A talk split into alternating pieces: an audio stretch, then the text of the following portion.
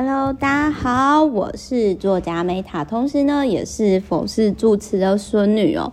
那么呢，在文艺复兴很有事的这一本书哦，首先呢，我要跟各位分享这一本书的作者真的很厉害，因为呢，我觉得可以写艺术写到，就是因为艺术其实说实话。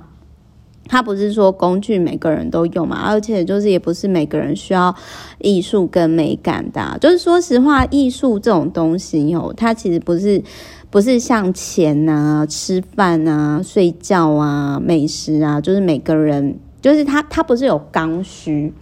就是你必须是要在可能有一些领域的人才会有兴趣，所以对于这一种非市场书籍，就是说不是赚钱的、职场的，或者是人际关系表达这些的书籍，它可以写到就是让我会想买下它。我真的觉得这个出版社这这一本书很厉害。那但是这一本书呢，我想要讲为什么我会跟。大家分享哦，就是首先呢，其实我先跟各位解释一下哦，大家知大家知道那个文艺复兴时期是什么时候吗？文艺复兴时期是十五世纪到十六世纪，意大利。跟现在意大利不一样啦，就是意大利美术的黄金时期。那以前的艺术家呢，是以前的手工艺转为就是高社会地位的知识行业。就各位就是想象说，有点类似像现在的知识型的网红啦，就是从前的里奥纳多啊、米开朗基基罗啊、拉斐尔这样子。但是呢，其实我。对于这个很有共鸣的部分，是因为其实我以前我就不懂说为什么很多画家就悲剧型的画家都要过世之后他的作品才会有名。我那时候就会在想说，那有没有在当代就过得很好的艺术家？那就是呃，像这一本书里面没有，可是其实我很喜欢的一个画家，而且他在世的时候就很有名，就是我也很喜欢他的作品，就是木下。因为有的是他在世的时候就是混得很好，跟皇亲国戚也很好，但是问题是他的作品我不喜欢。好，那反正总之呢，这一本书就有提到说，为什么有的艺术家呢，他其实他其实就是他。有一些处事诀窍，那我觉得说，其实因为 Meta 的，虽然我自己觉得说，我我虽然我有蓝勾勾啦，但是我觉得我自己不是网红，就是应该是说被作家耽误的 KOL 嘛，没有啦，但是我很认同，就是他所提到的。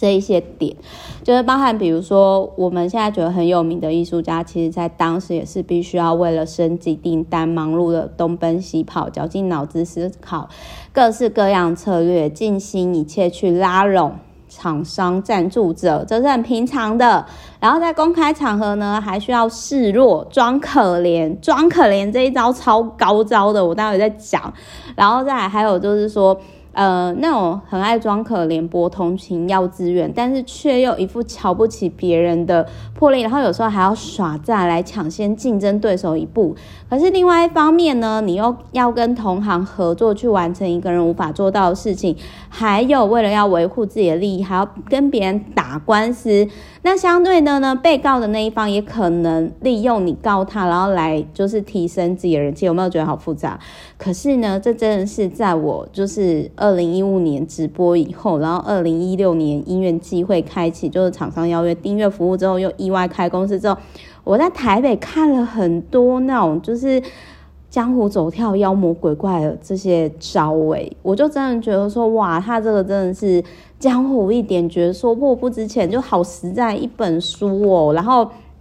我当下就觉得说，好，我觉得毕竟 Meta 现在也算是就是有。那几本书签约的作家嘛，我觉得我也算是创作者吧。虽然我我不知道大家的定义的艺术家是什么啦，可是我觉得每个人都可以当艺术家，因为呢，我很喜欢一句话，就是每个人的人生都是自己的创作。然后我这边呢，我要讲一个我最有共鸣，因为他的。手法我有运用过，但是我不是运用在自己身上，我是运用在我们家的狗狗身上。我待会我待会再讲，我待会再讲。那我想要讲一下，就是我不知道大家知不知道，有一个艺术家叫提奇安诺维切略。我会在这一本书的频道上面呢，就是我会呃，我会附上去这样子。那总而言之呢，就是提奇安诺这个人吼，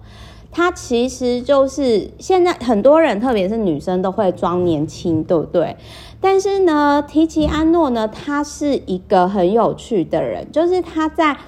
八十几岁的时候，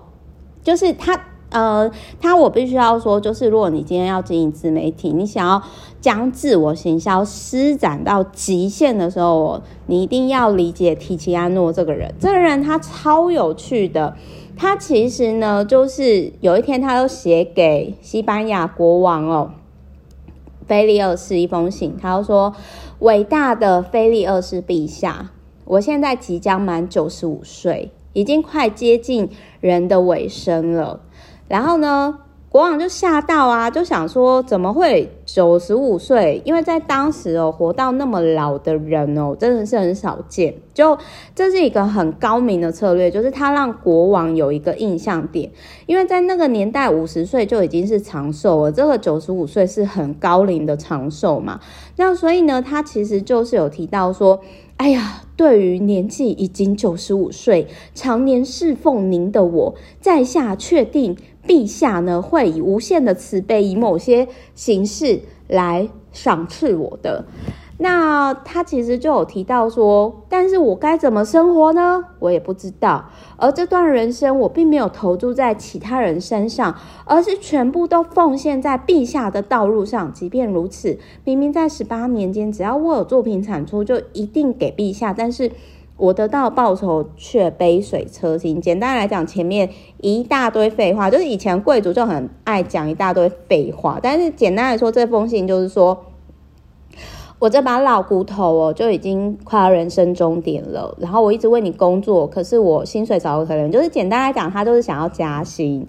然后呢，而且呢，这个人他很厉害是，他那个时候不是只有写信给国王，他还有写给其他的出资者，然后每一封都有讲。哦我只为了你，Only for you。然后，反正总而言之呢，后来他都是国王，就真的有跟他算是有帮他加薪，然后甚至就是让他大红特红。然后在当时，其他跟他同梯的那种艺术家，当然就会眼红嘛，就很像说。比如说有些网红红了之后，然后一定会被酸嘛。那反正就是他被当代的同行就被誉为说，哼，这个人就只爱钱呐、然后呢赚超多的啊。那我想要讲的是说，当然就是，当然就是提奇安诺一定有被同行的画家抢嘛。有有被呛嘛？但是我想要讲是说，提奇安诺有一个很特别的点，就是他会善用弱点制造逆转胜的机会。就是因为他让国王去对他印象深刻，是虽然你已经老了，然后仍然努力工作的画家，然后活力充沛。呃，其实我这边要分享一下，就是提奇安诺他的自画像还蛮帅的，就是算是帅气的阿伯吧。但，我想要讲的是说，反正提奇安略后来呢，请国王加薪之后，他真的过了五年之后，也就过世了。可是，在当时呢。我觉得他很大胆的是，他可那个年纪还不到八十五岁的时候，大概就是八十一到八十三岁的时候，他就跟菲律国王说谎，说我九十五岁。所以也就是说，他五年后名义上是一百岁离开，但是实际上他可能是快九十岁的时候才离世。但是在当时也是真的很高龄。那我想要讲的是说，为什么我对这一段很有共鸣的是呢？Meta 以前在呃，在我还没有开公司之前，在更早之前，就是我还常上一些节目的时候，呃，我在大一还是大二的时候吧，我们家的狗狗啊，我我先讲一下，我们家的狗狗是小时候就养就有养的，那它是在我阿嬷的佛寺长大的。狗狗就是我妈跟当地的农夫要要来的一只西高地白梗混马尔济斯米克斯，它很健康。然后它养到二十年之后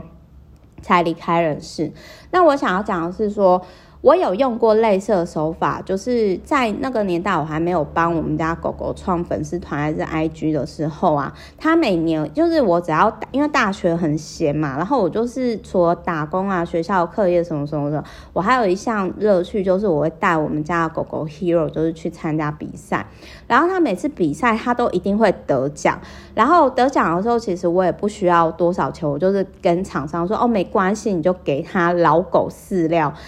就可以了，所以在那个时候，其实我并没有帮他，就是帮我们家狗狗经营自媒体还是什么的。可是他光是比赛得奖饲料费，就是他可以靠自己赚饲料费。那我想要讲的是，说我那个时候用的策略，就是我带他去参加什么时尚走秀啊，还是什么的，就是我都会跟主办单位刻意强调，就是利用这个书里面讲的观点，我就说他是十五年以上的。狗狗，实际上那个时候我们家的 Hero 还没有十五年，但是也快了啦。只是就是说我就会跟他提到说他已经十五年，然后主办单位就会吓到，就会说啊这么老了，因为通常来参加的狗狗都是很小很可爱，大家都是呃不到五岁以下的。然后因为我们家的 Hero 呢，它其实可能真的是。米克是身体健康很好吧？还是可能因为我天天有帮他按摩，所以他很健康。就是他在其实十几岁的时候，还是可以跳很高，是真的可以跳很高，跳到超过我腰的程度。所以就是呃，他几乎每次都可以得奖。虽然他没办法进前三名，可是他 always 都可以让评审印象很深刻，就是善用这个年龄的优势。OK，所以我想要跟大家讲呢，就是说，我觉得年纪越大哦，有时候它不见得是一个缺点哦，就提供给各位参考。反正就是我刚好看到这一段，我就觉得说，哈哈，实在太好笑了。就是原来 Meta 用的小聪明呢，就是以前文艺复兴的艺术家们哦，就是也很努力的在求生存、有时有，所以。如果说，其实我觉得这一本书真的是超适合，不论是部落客、网红、王美啊，就是创作者，我觉得该有的小心机，我觉得可以参考，很好笑。好，OK，Anyway，就是祝福大家这一本书真的看，我觉得非常疗愈书呀，就是提供给各位参考。我很喜欢这本书，然后它也是少数呃非工具书或者是非市场书，但是我会保存的。好，OK，就是我是 Meta，我爱你们，拜拜。